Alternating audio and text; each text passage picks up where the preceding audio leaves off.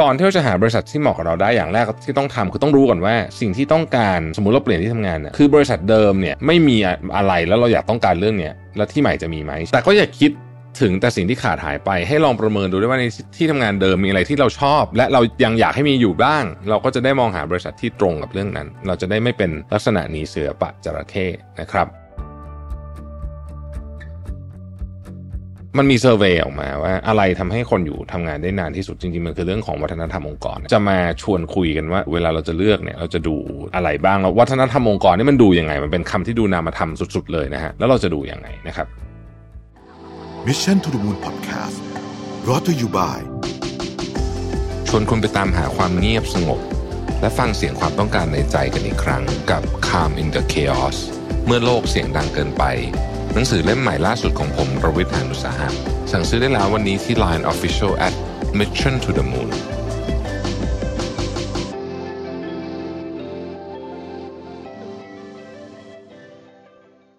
สวัสดีครับยินดีต้อนรับเข้าสู่ Mission to the Moon Podcast นะครับคุณอยู่กับรวิทยานุสาหะครับ ทีมงานเนี่ยเขาไป เรียบเรียงข้อมูลมานะครับ เพื่อที่จะมาทำบทความนี้เรื่อง 5 สิ่งที่ควรพิจารณาว่าองค์กรไหนเหมาะกับเรานะฮะเอาผมเอา reference มาก่อนนะฮะอันแรกเนี่ยมาจาก The Muse นะครับ five ways to figure out if a company is right for you นะฮะแล้วก็อีกอันนึงคือ the complete guide to researching a company นะครับแล้วก็อีกอันนึงเป็นบทความจาก Forbes ชื่อว่า three overlooked ways to find the right company for you ซึ่งเขาก็มารวมเป็นบทความนะฮะแล้วผมก็จะมาเล่าให้ฟังว่าเป็นยังไงนะฮะเราก็จะใส่ไอเดียของตัวเองเข้าไปด้วยนะครับ จริงๆต้องบอกว่าการพิจารณาที่ทำงานเนี่ยมันเป็นสองขานะคือองค์กรก็ ควรจะอยากได้เรา แล้วก็เราก็ควรจะต้องอยากได้เขาคือมันเป็นเหมือนกับ relationship อะนะมันไม่ใช่ใครคนใดคนหนึ่งอยากได้แล้วก็จะดีนะครับ ทีนี้เนี่ยมันมีอะไรบ้างเวลาจะพิจารณาว่าจะทำงานที่ที่ใดที่หนึ่งนะครับ มันก็มีเยอะนะมันก็มีเงินเดือนสวัสดิการเพื่อนร่วมงาน แล้วก็จริง ๆ อันที่สำคัญสุดเลยนะ ผมว่าคือ culture หรือหรือว่าวัฒนธรรมองค์กรนะครับซึ่งวัฒนธรรมองค์กรเนี่ยมันเป็นตัวที่จะกำหนดไอ้ที่เหลือเนี่ยพอสมควรทีเดียวคำถามคือถ้าจะเลือกงานเราควรจะพิจารณามุมไหนบ้าง บางคนอาจจะเลือกฟังก์ชันของงานเป็นหลัก นะครับ ซึ่งก็ดีนะ คือถ้าเลือกฟังก์ชันของงานเป็นหลัก ส่วนใหญ่มันจะแปลว่ามันเป็นงานที่เราชอบ เพราะฉะนั้นเราก็จะค่อนข้างจะจะมีความสุขกับมันพอสมควรนะฮะบางคนเรื่องเงินเป็นหลักนะครับ ซึ่งก็ไม่ผิดอะไร ซึ่งก็ไม่ผิดอะไร แต่ว่าเงินเป็นหลักเนี่ยก็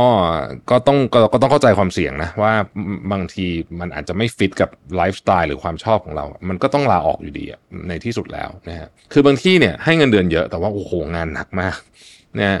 ผมผมเคยทำงานที่แบบเป็น investment banker ทำได้แป๊บเดียวอะคือเงินเดือนเงินเดือนดีไหมดีมาก แต่ว่าแบบงานมันหนักมากเลยอะมันแบบ มันแบบหนักจริง ๆ นะฮะ คือแบบว่ากลับบ้านกันหลักแบบตีอะนะฮะ ซึ่งแบบผมไม่ไหวอะคือ คือเงินเดือนเยอะก็ไม่ไหวนะฮะเพราะฉะนั้นเนี่ยมันก็ต้องไปดูอะนะฮะ จริง ๆ ถ้า มันมีเซอร์เวยออกมาว่า อะไรทำให้คนอยู่ทำงานได้นานที่สุดจริงๆ มันคือเรื่องของวัฒนธรรมองค์กรนะคือถ้าเกิดวัฒนธรรมองค์กรมันฟิตกับเราอะอันนี้จะทำให้อยู่ได้นานที่สุดนะครับ เราจะมาชวนคุยกันว่า เออ เวลาเราจะเลือกเนี่ย เราจะดูอะไรบ้างแล้ววัฒนธรรมองค์กรนี่มันดูยังไง มันเป็นคำที่ดูนามธรรมสุดๆเลยนะฮะแล้วเราจะดูยังไงนะครับ จริง ๆ แล้วเนี่ยวัฒนธรรมองค์กรเนี่ยนะครับ เราสามารถสังเกตได้ตั้งแต่ก่อนสมัครงานอาจจะถามคนในนั้นก็ได้ แต่อย่าลืมนะว่าเวลาเราไปถามคนในนั้นเนี่ยหรือว่าคนที่เคยทำงานอยู่ในนั้นเนี่ยบางทีเนี่ยมันเป็นแค่วัฒนธรรมของแผนก ไม่ใช่ทางองค์กรก็มีนะครับ หรือมันอาจจะเป็นเฉพาะตัวบุคคลนั้นก็มีเหมือนกันนะฮะดังนั้นเนี่ยวัฒนธรรมองค์กรจริงมันคือบุคลิกภาพของแบรนด์ก็ว่าได้ มันเป็นสิ่งที่สะท้อนการทำงานพันธกิจเป้าหมายอะไรพวกนี้เนี่ยนะฮะซึ่งเป็นเรื่องที่ค่อนข้างสำคัญ แล้วยุคนี้เนี่ยมันหาดูได้ง่ายขึ้นกว่าสมัยก่อนมันค่อนข้างโปร่งใส ก่อนที่เราจะหาบริษัทที่เหมาะกับเราได้อย่างแรกที่ต้องทำคือต้องรู้ก่อนว่า สิ่งที่ต้องการนะฮะสมมุติเราเปลี่ยนที่ทำงานเนี่ยคือบริษัทเดิมเนี่ยไม่มีอะไรแล้วเราอยากต้องการเรื่องเนี้ย แล้วที่ใหม่จะมีไหม เช่น บริษัทเดิมไม่ค่อยมีการทำงาน cross function นะแต่ว่าเราอยากทำงาน cross function เลยไปเรียนรู้เรื่องอื่นๆนะครับก็ควรจะดูด้วยว่าไอ้บริษัทใหม่เนี่ยเขาทำงาน cross function กันเยอะหรือเปล่านะครับหรือบริษัทเดิมเนี่ย competitive มากเกินไปนะฮะอันนี้ผมผมเชื่อว่าหลายคนเคยมีประสบการณ์แบบ คือถามว่ามันทำงานมันสนุกก็สนุกดีแต่มันเหนื่อยเหนื่อยคือแบบโอ้โหพี่แบบบี้กันสุดๆเลยเนี่ยนะฮะอาจจะต้องไปหาบริษัทที่เขาเน้นเป้าหมายร่วมกันมากกว่า ซึ่งบริษัทส่วนใหญ่จะพูดแบบนี้ แต่ว่าเวลาทำจริงเนี่ยมันอาจจะอีกแบบหนึ่งนะฮะแต่ก็อย่าคิด ถึงแต่สิ่งที่ขาดหายไป ให้ลองประเมินดูด้วยว่าในที่ทำงานเดิมมีอะไรที่เราชอบ และเรายังอยากให้มีอยู่บ้างนะฮะเราก็จะได้มองหาบริษัทที่ตรงกับเรื่องนั้น เราจะได้ไม่เป็นลักษณะหนีเสือปะจระเข้นะครับ ทีนี้เนี่ยเราก็มาดูว่าอะไรในปัจจัยที่สำคัญที่เราควรจะพิจารณาในการสมัครงานนะครับเราพูดเรื่อง job description ก่อนนะฮะคือคือเวลาเราดูพวกนี้เนี่ยมันจะทำให้เราหลีกเลี่ยงการเข้าไปอยู่ใน toxic culture หรือว่าการเข้าไปในวงจรอุบาทที่เราไม่อยากเจออะไรแบบวงวงจรเดิมๆในไลน์พวกนี้นะฮะเพราะนั้นเนี่ยเราก็มาดูกันทีละอัน job description นะครับบางคนเห็นรายละเอียดงานอ่านผ่านๆรู้สึกว่าเออฉันทำได้จบนะครับแต่จริงๆเนี่ยรายละเอียดของงานเนี่ยสะท้อนวัฒนธรรม องค์กรพอสมควรและจริงๆเนี่ยเราสามารถบอกอะไรได้เยอะมากจาก job description นะครับเช่นนะฮะสมมุติเราดูปุ๊บเราจะเห็นว่า job description ที่เขียนเนี่ยบอกว่าเฮ้ยงานที่คุณจะได้รับเนี่ยมันหลากหลายและมีความเกี่ยวข้องกับสิ่งที่จะได้รับมอบหมายนะเวลานั้น ถ้าเห็นแบบนี้ปุ๊บแปลว่า คุณอาจจะไม่ได้มีความรับผิดชอบตรงๆอย่างเดียว แต่คุณจะต้องมีความลักษณะทำหมวกหลาย ๆ ใบ หลากหลายหน้าที่ในตำแหน่งเดียวนะครับ ซึ่งก็ต้องถามว่าเราชอบหรือเปล่า ถ้าส่วนตัวอย่างผมเนี่ยผมชอบ ผมชอบอะไรแบบนี้ ผมชอบว่าแบบเฮ้ยไม่รู้หรอกวันนี้ job description ไปไปคืออะไร แต่ว่าในอนาคตเนี่ยเราก็คือทำไปแล้วก็เป็น project base ผมชอบนะฮะแต่ไม่ไม่ใช่ทุกคนจะชอบ เพราะฉะนั้นอันนี้ก็เป็นอันหนึ่งนะครับภาษาที่ใช้นี่แสดงถึงความเร่งด่วนและความเครียดในการทำงานหรือเปล่า ยกตัวอย่างนะฮะสามารถทำงานภายใต้ความกดดันได้ดี จัดการกับความเครียดได้ดีทำงานในสภาวะแวดล้อมที่เร่งรีบได้ อันนี้เป็นสัญญาณที่บ่งบอกว่าสถานการณ์ ของการทำงานมักจะมีความกดดันสูง ต้องทำหน้าที่ตามเวลาที่จำกัด ซึ่งอันเนี้ยผมก็ชอบเหมือนกัน ผมชอบ แต่ว่าไม่ใช่ทุกคนจะชอบ เพราะฉะนั้นถ้าใครไม่ไม่ไม่ชอบงานแบบนี้ต้องระวังไอ้ข้อความพวกนี้ เพราะว่าถ้าเขาใส่ไว้เนี่ยมันมีแนวโน้มสูงมากที่เขาจะใช้ เรื่องพวกนี้นะฮะเรื่องเงินเดือนก็เป็นอีกประเด็นหนึ่งนะครับก็คือต้องเข้าใจว่าระบบเงินเดือนขององค์กรส่วนใหญ่เนี่ยมันจะเป็นกระบอกเงินเดือนนะฮะซึ่งมันกว้างมากสมมติคุณพูดตำแหน่ง manager เนี่ยมันจะโอ้โหมันกว้างมากๆนะฮะแล้วยิ่งตำแหน่งสูงๆยิ่งกว้างขึ้นไปใหญ่นะฮะสมมติคุณบอกว่าตำแหน่งแบบ director เนี่ยมันอาจจะเป็นเงินเดือนได้ตั้งแต่หนึ่งแสนจนถึงหลายๆแสนเยอะๆไปเลยก็ได้อะไรเงี้ยนะฮะเพราะฉะนั้นเนี่ยเวลาจะคุยเรื่องประเด็นเงินเดือนเนี่ยเป็นเป็นสิ่งที่ควรจะต้องคุยนะตั้งแต่แรก ๆ เลยนะฮะ คือคืออย่าอย่าทำให้ความคาดหวังมันมันผิดกันไปเยอะนะครับข้อที่2เนี่ยผมคิดว่าไปหาพวกข่าวสารองค์กรได้นะฮะไปดูโซเชียลมีเดียถ้าโซเชียลมีเดียของบริษัทไม่บอกอะไรเยอะก็ไปดูของข้างนอกไป search Twitter ชื่อโซเชียลชื่อแบรนด์ชื่ออะไรเนี่ยเดี๋ยวก็รู้แล้วนะว่าเป็นยังไงบ้างพอเราไปดูเนี่ยเราจะเริ่มเห็นว่าเออเขามีนโยบายอะไรเขามีมุมมองต่อโลกยังไง เพราะบริษัทเนี่ยมันจะมีมุมมองต่อโลกด้วยนะคือสมมติว่าโดยเฉพาะถ้าเกิดว่าผู้บริหารเล่นทวิตเตอร์เนี่ยจะเห็นชัดเลยว่า มุมมองขององค์กรเนี่ยต่อโลกเป็นยังไง ต่อต่อ equality เป็นยังไงนะฮะต่อเรื่องของการเมืองเป็นยังไงอะไรเงี้ยเราก็ต้องดูเราก็ดูได้นะคือผมไม่ได้บอกว่าคุณจะต้องมีไอเดียเรื่องการเมืองตรงกับตรงกับผู้บริหารบริษัทถึงจะทำงานด้วยกันได้ แต่ว่าเล่าให้ฟังเฉยๆว่ามันบอกอะไรได้หลายอย่างเหมือนกันนะครับข้อที่ 3 คือผู้นำและการดำเนินธุรกิจ สิ่งที่น่าสนใจมากเนี่ยคือคุณควรจะเข้าไปดูผู้นำองค์กร เพราะว่าผู้นำองค์กรเนี่ยนะฮะจะเป็นคล้ายๆ กับโรโมเดลของทั้งองค์กรที่ถอดออกมา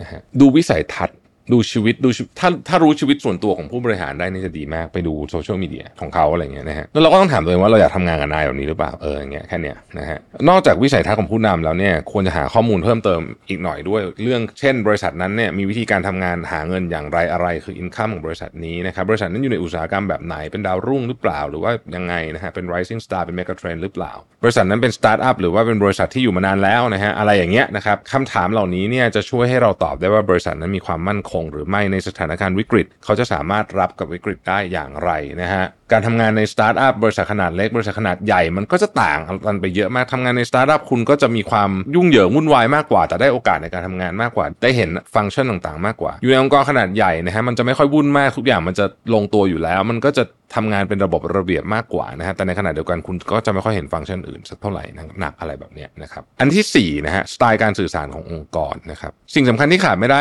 เวลาค้นหาดูองค์กรก็คือว่าบริษัทนั้นๆเนี่ยปฏิบัติต่อเราด้วยความเคารพหรือไม่เนี่ยจริงๆอันเนี้ย ดูได้ตั้งแต่ส่งใบสมัครไปเลยนะฮะเราจะได้คุยกับ HR ช่วงนี้แหละนะครับเขาตรงต่อเวลาหรือเปล่านะครับตอบนานเกินไปไหมเขามีมีความเป็นมืออาชีพแค่ไหนนะฮะปฏิบัติกับตุเราอย่างไรนะฮะในขณะเดียวกันเราก็ต้องเป็นมืออาชีพเหมือนกันนะเด็กหลายคนนะที่นัดสัมภาษณ์งานเสร็จแล้วอยู่ดีๆวันสัมภาษณ์ก็ไม่มาแล้วก็ไม่โทรมาบอกอะไรอย่างเงี้ยไอ้นี่ก็ถือว่า เราเองก็ไม่มีความเป็นมืออาชีพก็ระวังนะฮะระวังระวังว่าเอออนาคตจะเป็นยังไงข้อที่ห้าคือกระบวนการในการสัมภาษณ์งานนะฮะอีกหนึ่งสิ่งที่เราสามารถสังเกตได้คือกระบวนการการสัมภาษณ์งาน ซึ่งเป็นขั้นตอนที่ต้องบอกว่าทำให้เราใกล้ชิดกับอีกฝั่งหนึ่งมากที่สุดนะฮะเราสามารถเห็นสภาพแวดล้อมการทำงานและเพื่อนร่วมงานในอนาคตได้นะฮะสิ่งที่เราควรทำคือพิจารณาว่าบริษัทมีวิธีการจัดการกระบวนการการสัมภาษณ์โดยรวมอย่างไรนะครับ ดูคำถามก็ได้นะฮะ ดูวิธีการก็ได้นะครับ คือเวลาดูคำถามเนี่ย บางคนคำถามก็จะ structure เป็น pattern ซึ่งก็จะบอกอะไรบางอย่างเกี่ยวกับคนคนสัมภาษณ์ บางคนเนี่ยเป็น unstructure คือเขาถามคำถามคล้ายๆ กับนักจิตวิทยานะคือเขาเรียกว่าอะไรนักจิตบำบัดคือมีการถามคำถามต่อจากสิ่งที่เราตอบ ซึ่งอันนี้ผมชอบนะผมว่ารู้สึกผมว่าเป็นการถามคำถามที่น่าสนใจดี เพราะว่ามัน tailor กับตัวเราอะนะฮะเขาเขาก็ tailor คำถามให้เรา เราเองก็สามารถที่จะมองภาพที่มัน tailor ไปได้ด้วยนะฮะนอกจากนี้เนี่ย นอกจากคำถามที่เขาถามเราแล้วเนี่ยเราก็ต้องถามกลับด้วยนะฮะอันนี้สำคัญนะคือเวลาสัมภาษณ์ไปเสร็จเขาจะบอกว่า โอเค คุณมีคำถามอะไรไหมถูกไหมอันเนี้ยเตรียมคำถามไปให้ดี อย่าไปคิด on spot นะไม่ดีนะครับคำถามที่เราอยากจะถามกลับก็อาจจะเช่นว่า ถ้าลูกน้องในทีมทำงานผิดพลาดในฐานะที่คุณเป็นนายเป็นหัวหน้าเนี่ยคุณจะจัดการปัญหาอย่างไรนะฮะหรือคุณถามเลยก็ได้ว่าสำหรับพี่เองอะสมมติถามคนสัมภาษณ์บอกว่าพี่เนี่ยชอบหรือไม่ชอบการทำงานอะไรที่นี่นะครับที่นี่ feedback กันยังไงนะครับ work life balance เป็นยังไงนะฮะอะไรอย่างนี้นะฮะคุณคิดว่าคนแบบไหนเหมาะกับทำงานที่นี่นะครับจะเห็นได้ว่านอกจากงานพอใจเงินเดือนพอใจแล้วเนี่ยวัฒนธรรมองค์กรก็เป็นสิ่งที่สำคัญเหมือนกันนะฮะแล้วเดี๋ยวนี้ยุคอินเทอร์เน็ตเนี่ยมันมีข้อมูลเยอะนะครับโปร่งใสแต่อย่างที่ผมบอกต้องดูให้ดีนะว่าเวลาเราไปคุยกับใครเนี่ยมันวัฒนธรรมองค์กรหรือมันวัฒนธรรมของแผนกนะฮะแล้วก็ต้องดูเจ้าตัวคนที่เราถามด้วยว่าเขา เขาตอบแบบแฟร์ป่ะ คือบางคนมัน bias อะเวลาตอบ นี่แหละก็เป็นลักษณะที่เราควรจะสามารถดูได้เกี่ยวกับองค์กรองค์กรหนึ่งที่เราจะไปทำงานด้วยนะครับ เพราะว่าอย่างที่ผมบอกมันเป็นการมันเป็น relationship ระหว่างสองข้าง คือมันต้องฟิตทั้งคู่นะฮะไม่ไม่ควรจะเป็นใครอยากได้ใครมากๆ ข้างใดข้างหนึ่ง มันจะเป็น relationship ที่ไม่ healthy นะครับขอให้โชคดีกับงานนะฮะสำหรับใครที่ยังหางานอยู่ตอนนี้ ขอบคุณที่ติดตาม Mission to the Moon นะครับแล้วเราพบกันใหม่พรุ่งนี้ สวัสดีครับ Mission to the Moon Podcast brought to you by ชวนคุณไปตามหาความเงียบสงบ และฟังเสียงความต้องการในใจกันอีกครั้งกับ Calm in the Chaos เมื่อโลกเสียงดังเกินไป หนังสือเล่มใหม่ล่าสุดของผมรวิทยานุสาหะสั่งซื้อได้แล้ววันนี้ที่ Line Official at Mission to the Moon